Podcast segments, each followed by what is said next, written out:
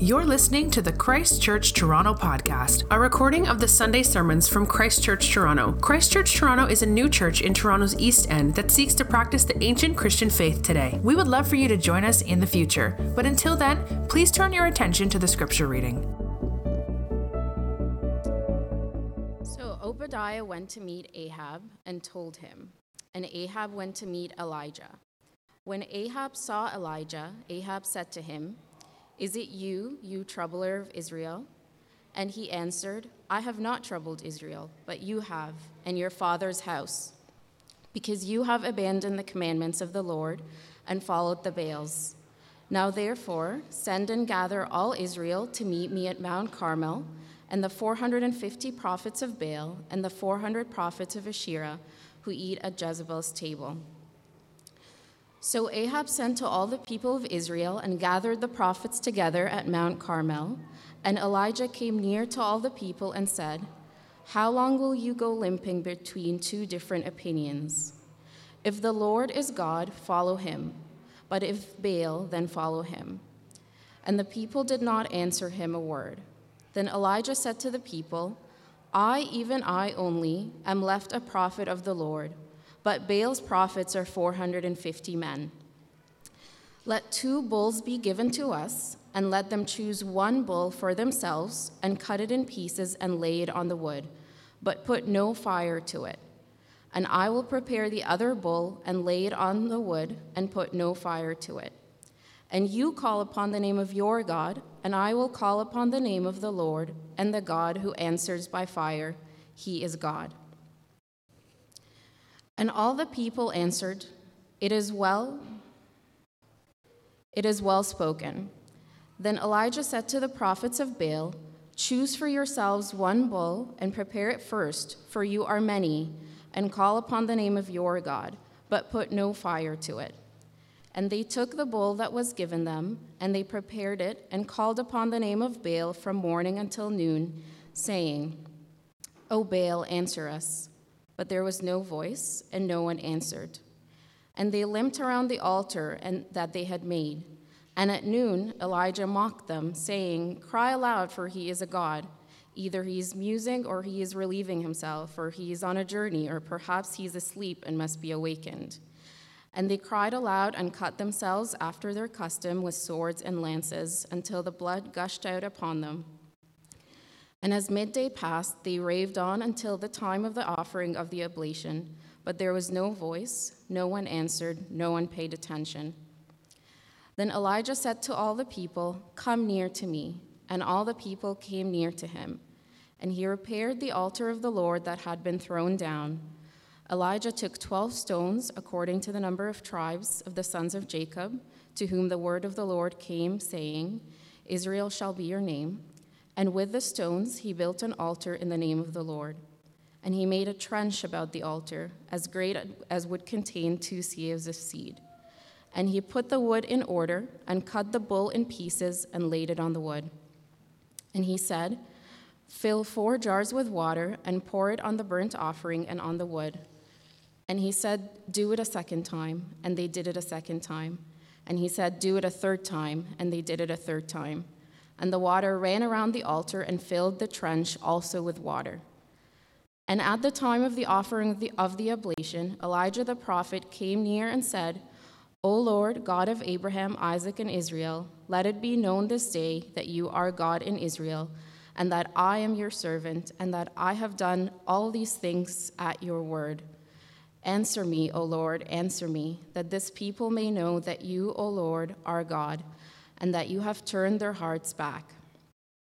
Then the fire of the Lord fell and consumed the burnt offering, and the wood, and the stones, and the dust, and licked up the water that was in the trench. And when all the people saw it, they fell on their faces and said, The Lord, He is God, the Lord, He is God. And Elijah said to them, Seize the prophets of Baal, let not one of them escape. And they seized them and Elijah brought them down to the brook of Kishon and slaughtered them there. Well, this is God's word. Let's pray, and we'll spend some time engaging with this passage. Would you pray with me? Our Father, we, your church, ask that you speak to us, each and every one of us personally and clearly, by the power of your Spirit through this, your word. Speak to us that we might find ourselves more loyal to, committed to, more united to your Son, Jesus Christ, our elder brother and our hope. It's in his name we pray. Amen. Well, one of the elements, or um, one of the elements of the the musical Hamilton that always surprises me is the way that it's true to history and uh, the way that it ends. Even if you don't know the play Hamilton, I don't know if you know the character Alexander Hamilton, but he dies in a duel. Ten paces apart, flintlock, pistols, and a decision is made to shoot at one another. But it's not just any duel, it's a duel with a friend of his that he made at King's College a friend that he even practiced law with, and a friend who was part of the American Revolution.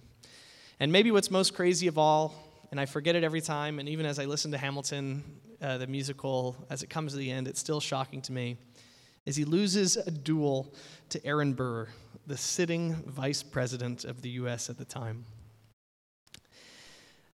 Listen, I don't fully understand why duels were necessary, but they were a pretty critical part of our society. They existed in Canada and in the US, they existed in Russia and in Europe. Especially the higher up you were in society, the more dignity and pride you had to preserve, the more common it was for a duel to be called out. Even painters like Edward Manet and the Russian poet Alexander Pushkin, they all engaged in duels. From the best of my research, Joseph Howell, the Nova Scotia politician who was part of the Macdonald cabinet in 1840 was a part of a duel. What we have in front of us is something of a duel, and it seems just as strange and just as primitive. It's a duel between God and the gods of the other nations.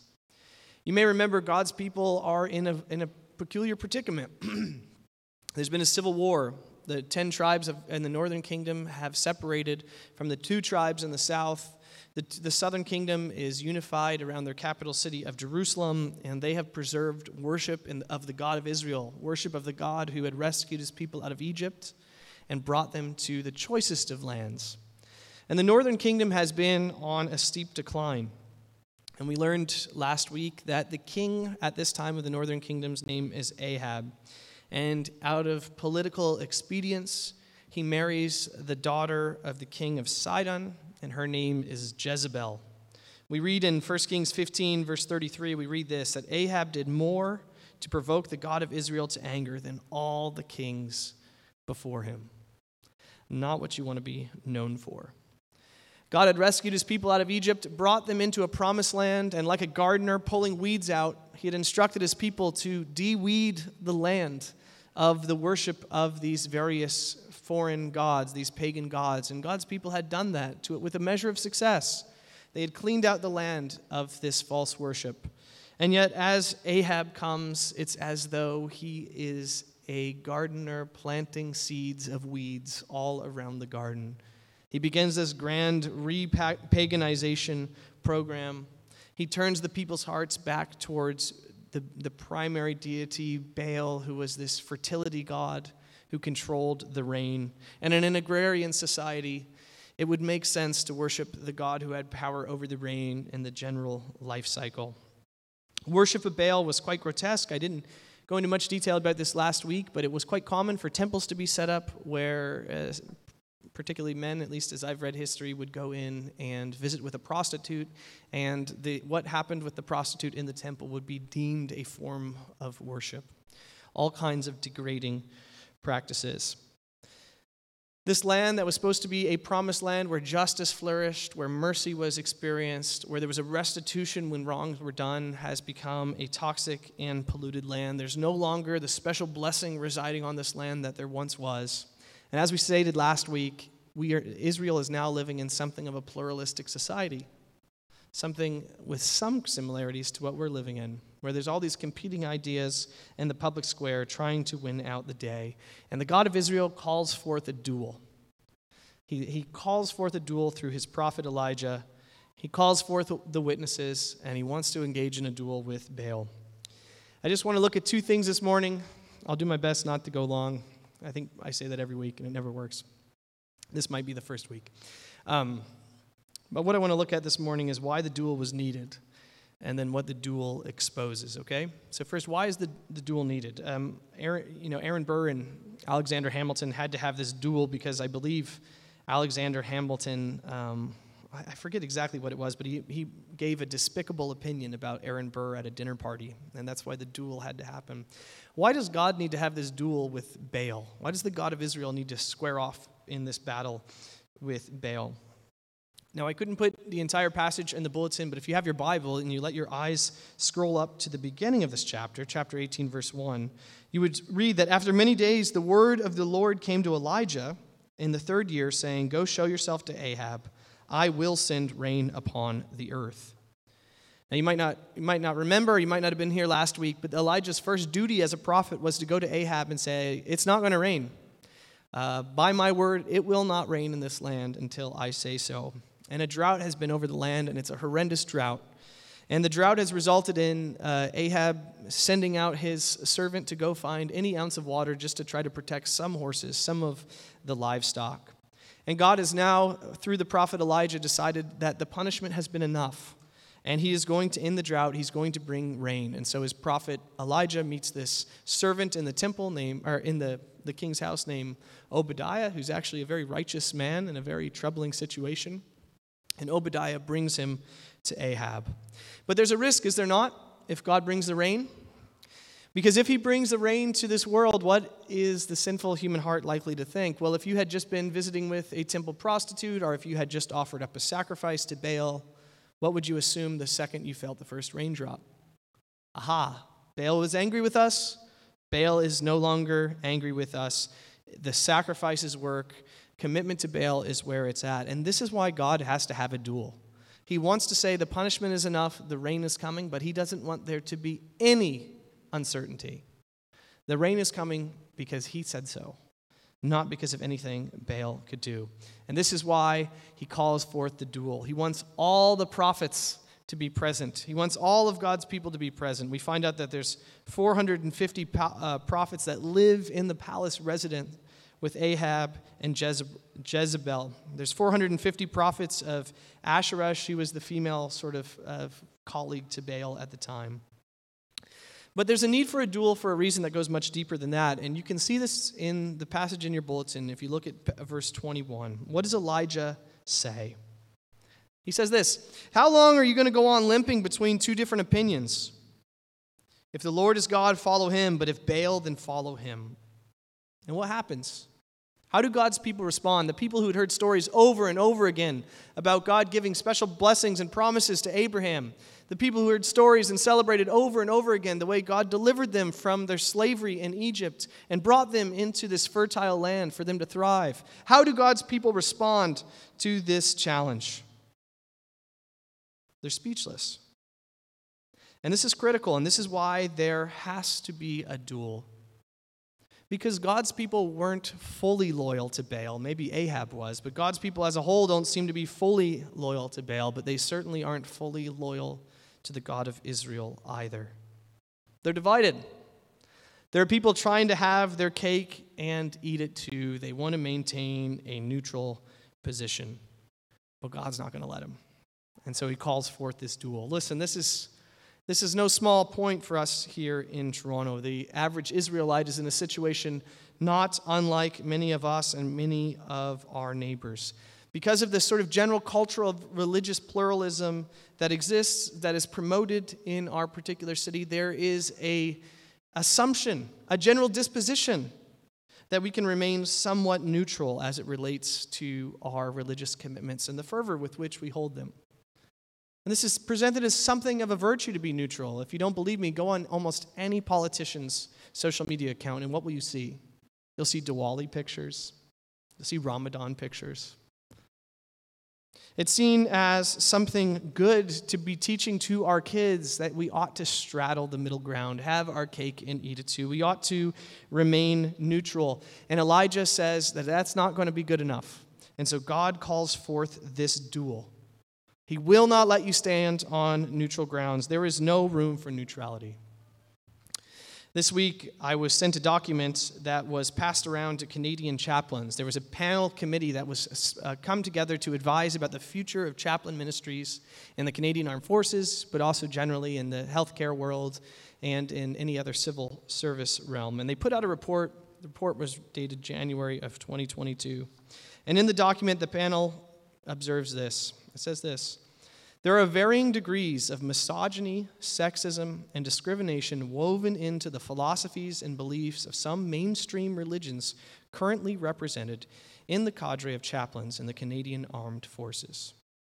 The document continues The defense team cannot consider itself supportive of inclusivity when it employs as chaplains members of organizations whose values are not consistent with national defense ethics and values even if those members express non adherence to the policies of their chosen religion.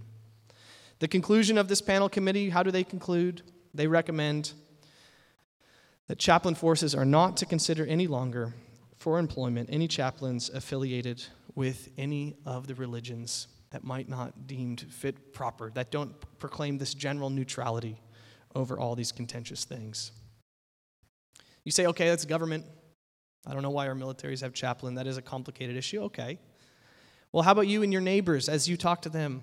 How much do you feel like the general assumption your neighbors have is to do their best to neutralize and neuter your particular faith system to say we're all out trying to do good? We're just generally out trying to care for and love one another. We live in a culture where there's tremendous pressure to be straddling that line to feel neutral in the public spaces, to feel like we are all committed to being generally good at our core. And there comes a time where the God who created the heavens and the earth says he won't have it, and he calls forth a duel. He says, You can't straddle these lines any longer. You have fundamental core commitments that you have to hold tightly to. He will not let Toronto paternalistically neuter religions that have been passed on for many generations and assuming we can all somehow be neutral as it engaged to these deeply held core commitments, and God calls a duel. He won't let you be neutral forever. So don't be surprised if in the classroom or in family gatherings, at the workplace or in gatherings with neighbors, our Lord puts us in a situation where you square off in a duel. It feels like you're 10 paces apart, and He's wondering how you are going to respond. In this pluralistic age that Elijah is in, the Lord needed a duel so that the people wouldn't straddle the middle of the fence. And in the pluralistic age that we're living in, don't be surprised if your workplace, if your friends, as you gather around to eat dinner together, don't be surprised if you find yourself in the face of a duel where our Lord is not letting you straddle between two options forever. He demands undivided loyalty. And the way he's going to get it out of you is he's going to square you off, put you in something like a duel where you're going to squirm. But he's doing this because he loves you. He's doing this because he loves his people in this passage. He wants them to have undivided loyalty to the God who gives life. This is why there has to be a duel, because this is how loyalty will birth forth. But now let's ask what does the duel reveal? So the duel between Hamilton and Alexander Burr, you know, reveals this sort of preservation of, of, of reputation and status. It shows the willingness of these two men to risk their lives to come to some sort of resolution about a conflict. But what does the duel in this case reveal? And I can't help but think it reveals to us the logic of false religions. It reveals to us the logic of false religions. Where do we see this? Well, let's think about how the duel works, okay? There's two bulls. Elijah said, You know what? You guys won the coin toss. You pick first. You pick whichever bull you would like. We're going to make a sacrifice. We're going to call upon our God to consume the sacrifice with fire, to eat up the bull as a pleasing gift to him. Whoever, whoever's God sends fire wins. The deck is stacked in the favor of Baal. They're on Mount Carmel. This is like home field advantage home turf. He has 850 prophets gathered. Elijah is alone a representative of the God of Israel. Elijah lets the prophets of Baal go first. They select the bull that they want and they cry out to their Baal. And maybe in one of the most tragic parts of this passage, they cry and they cry and they cry. And what do they hear? Nothing but an echo of their own voices. And they're limping around the altar, still no response. As a kid, I absolutely loved this passage that Elijah resulted, you know, resorted to trash talking. Somehow this became sort of a philosophy of life that I was allowed to trash talk other people. The Lord straightened me out later on. But he says, you know, maybe God's busy. Maybe he's tied up with other things. Maybe he's vacationing. Maybe he's in the washroom. Maybe he's out of toilet paper. You know, maybe he's busy. Keep crying louder. Maybe you'll wake him up from his nap. But in the face of him being silent, what does this worship of Baal cost these prophets? As their fervent prayers evaporate into nothingness, as the echoes begin to disappear, they work themselves into a frenzy. There's a rave like environment. And the last resort is they must cut themselves. They've got to bleed. And they've got to bleed to the point that they are gushing. Because this is what false religion does it bleeds you dry. You see, this is the logic of false religion, and hear me closely. The logic of false religion is this the logic is that you actually have good and pure intentions. You, the worshiper, long to find God and be in tuned with God. And God is the one who's capricious. God is the one who's hiding. God is the one you have to fight to earn attention from. This is how all false religion works. But let me tell you, when the silence comes, things escalate. All you have left to do is bleed, to show how serious you are. You can only escalate so far. Maybe I'll illustrate it uh, this way. I don't know if anyone knows the, the novelist David Foster Wallace, American novelist, kind of part of the postmodern um, modern stream of thoughts. I mean, difficult books to work through, but is known as one of the most important uh, sort of writers, contemporary writers. He gave an address to a university in Kenyon, Kenyon College, liberal arts university in Ohio. And he has a quote that you may have heard me quote before, but I'm going to read to you an extended portion of the quote that I think makes something of this point. And he's going to go after this logic of unbelief. The logic of false religions is always that you have to earn God's attention. But the problem with that is God continues to be more and more silent, more and more distant, the false God, and you continue to fight to earn his attention. Here's how Wallace addresses the commencement address to these students. He says this Here's something else that's weird but true. In the day to day trenches of adult life, there's actually no such thing as atheism. There's no such thing as not worshiping. Everybody worships. The only choice we get is what to worship. And the compelling reason for maybe choosing some sort of God or spiritual thing to worship is pretty much anything else you worship will eat you alive. He continues, listen to this closely. Again, this is David Foster Wallace. If you worship money and things, if they are where you tap real meaning in for life, then you'll never have enough. You'll feel you never have enough, and it's the truth. Worship your own body and beauty and sexual allure, and you will always feel ugly. And when time and age start showing, you will die a million deaths before they finally plant you in the ground. Worship power.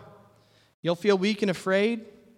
You'll need even more power over others to keep fear at bay. Worship your intellect, being seen as smart, and you'll end up feeling stupid, a fraud, always on the verge of being found out and so on. What is Wallace saying? And he's saying it better than any preacher could. He's saying, sure, this logic works for all kinds of false religions. This, this logic of false religion works for all kinds of formalized and institutionalized religions, but it's a principle that works deeper in these smaller religions we make around money and sexual allure and intellect. We worship idols in hopes that we can get their blessing. We offer to them sacrifices in hope they would grant to us a blessing. But eventually, all idols, uh, all worship of idols comes to the place where you hear nothing but silence. And in the face of silence, the demand is for sacrificing more and more and more. Let me illustrate it this way, in case you're not following. Worship the goddess of reputation will result in require you to make sacrifices to obsessively manicure your image, your public and private image. If you worship the goddess of reputation, you will have to sacrifice all times of conflict because conflict might put you in tension with somebody and it might harm your reputation. And so you'll have to make an offering, a sacrifice to the goddess of reputation. by absorbing the pain of conflict, never actually working towards what is right and just in your own life. You have to absorb it for the sake of your reputation. You hope that by absorbing it, the goddess of reputation will bless you with that feeling of a good reputation. However, as you and I both know, conflict will arise. You will not be able forever to keep a perfect reputation with all parties. And you will find yourself in situations where you have to sacrifice more and more and more and more until eventually you are sacrificing your very ethics. You're triangulating and stabbing people in the back, doing everything you can to fix and structure your relationships in such a way that you might have a good reputation. Until what happens? Well, you and I both know. Eventually, you decide, what do you know? God transferred me to another place. You leave your friend network, you reinvent yourself, you disappear. You have to die to a portion of yourself because the goddess of reputation left you silent. I hope I'm making sense. Let me use another example. Let's say you worship the goddess of achievement. She's got a beautiful, you know, beautiful little statue at your house, and her name is Achievement. And she tells you this if you just sacrifice, if you just take pleasure and recreation and all the fun that all of your friends are having, if you just lay them on the altar and make sacrifice them, I will bless you with that feeling of achievement. You'll get the piece of paper that says you have a degree. It'll say you're the top of the class. You will achieve and achieve and achieve. But what's going to happen? A time's going to come where you feel overwhelmed and you feel stuck. Maybe when you have, I don't know, your first kid, and you think, my goodness, all I achieved today was I managed to feed this kid and change her diaper. Wow. And you begin to feel worthless. And you begin to feel as though you're not achieving. And you go to your goddess and you say, Goddess of achievement, I need that feeling. I need your blessing to come upon me to know that I achieved something, that I matter, that I've accomplished something. And you sense the goddess of achievement saying, Well, sacrifice your child. Neglect doing your fatherly duties, your motherly duties. They, parenting, it's nice. You've got to achieve. You've got to, you've got to ignore that, that what you know is the right thing to do. You've got to lay that on the altar, lay your child on the altar. Go back to work, work 90 hours, neglect them. But you know what? If you do that, I promise you my blessing. The goddess achievement says, you, you'll feel like you did something. And they'll say, you achieved and you were a parent.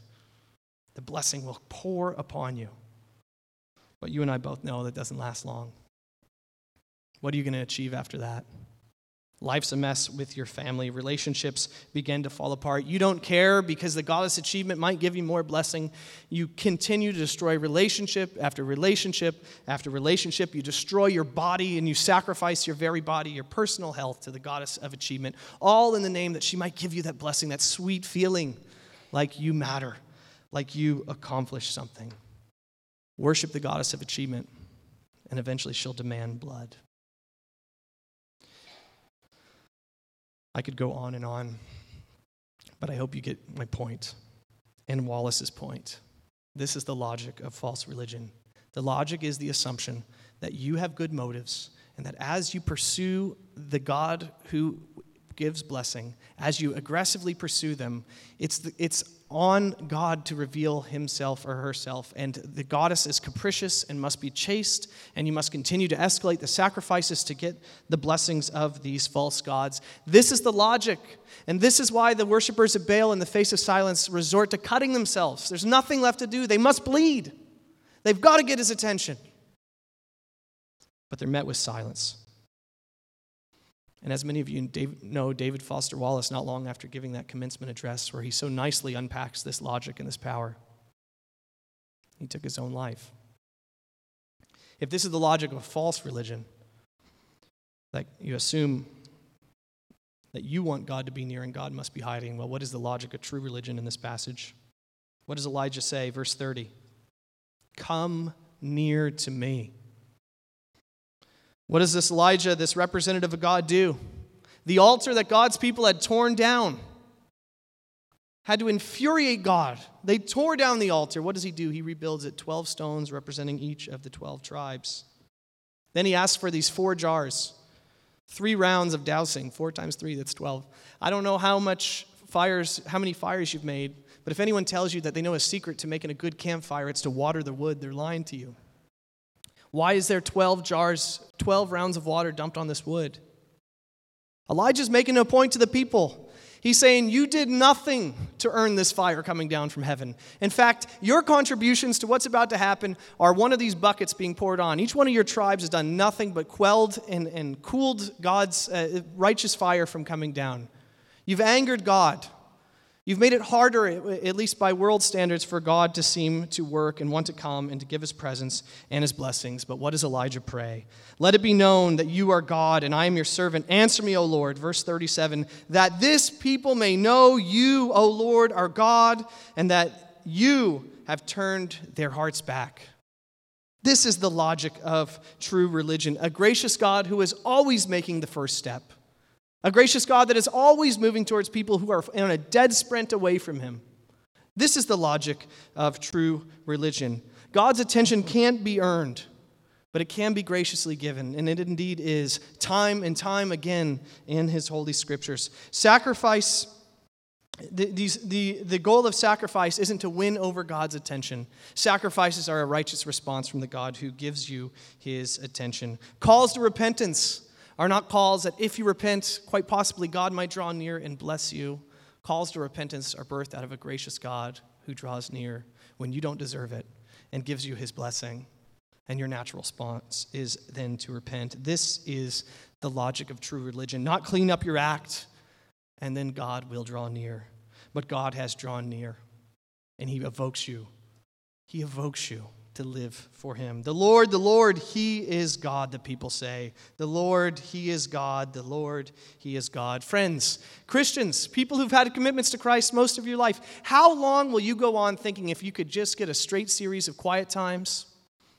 If you could just get rid of that one habitual sin longer, maybe then your prayers will be worthy to go to the Lord's ears and he will answer. That's the logic of false religion. Read your Bible, it's great. Get rid of, get rid of addictive sins. It's great. Do everything you can. But that's not the God who makes the first step. He is always moving towards you, He is always coming towards you. You can't run from Him. Why don't you just admit that you're hiding? He is constantly in grace, moving towards you. He loves you. He's calling you, even some of you now. My wife's teaching the kids, so I'm going to get an earful. I'll wrap it up with this. Verse 40 even as uh, poor Sarah read it, you know, she chokes as she. It's not the ending we wanted. God wins, and he slaughters all the prophets. What's going on in verse 40? Why do they have to die? Well, I was thinking about this just from a logical standpoint, and I think we can conceive, even in our own cultural, political moment, that it would be ethically permissible, maybe even virtuous, if someone had a chance to get rid of a dictator maybe even a Russian dictator, a Russian speaking dictator, if someone had a chance to do that, we would say that is good because it results in saving of lives and stopping of unnecessary suffering. Ethically, this is what must happen. And if we can conceive of that for a dictator in our world, and we assume that this suffering that we're experiencing in this world is all, all there is, then what should we make of prophets who are pulling God's people away from hearing his blessing? Prophets who are slashing themselves and bleeding on sacrifices and calling others to join them in. This passage ends with a deadly warning about the seriousness of false religion. But maybe, maybe if we keep thinking about the slaughtering of the prophets, there's maybe another question that needs to ask, and it's this Why do they get slaughtered and God's people get grace again? Why do they get slaughtered and God's people receive God's kindness again? Why aren't they judged? How many times is the Lord going to be kind to his people? And you know what's most, most amazing at all in this mysterious ending of this book? Is that we learn that for God's people, it's not their blood that he demands. For God's people, he's willing to bleed for them. He's greater than these prophets. He's willing to send his son to give his very life to give up who he is, to lay on the altar to be that sacrifice. And because of that one sacrifice, who these people don't yet fully know of, because of that one sacrifice, you, I, all of Israel, we can turn afresh to God and say, The Lord, the Lord, He is God. The Lord, the Lord, He is God. Though we deserve judgment, we're met again with grace and turn from our sins and follow Him with loyalty. Friends, this is our God. Grace upon grace upon grace to his people. Let's pray. Our Heavenly Father, open our eyes to see the false gods that we're worshiping and the ways in which we worship you as though you are a false God. Somehow, if we work ourselves up into a frenzy, you're going to give us your attention. Father, have mercy on us. We know not fully what we do. But even in this moment, as we sense you being kind towards us, moving towards us in your grace, giving us the blessing of your presence, Father, deepen our loyalty to you. Help us to understand more fully the sacrifice your Son made for us, the way he bled for us, so that we don't have to. And Father, in a mysterious world that includes your judgment on those who are pulling people astray, make us a people profoundly grateful for the grace we've received. This we ask in Christ's name. Amen. Thank you for listening to the Christ Church Toronto podcast. For more information about our church, you can visit our website at christchurchtoronto.ca or email us at info at christchurchtoronto.ca.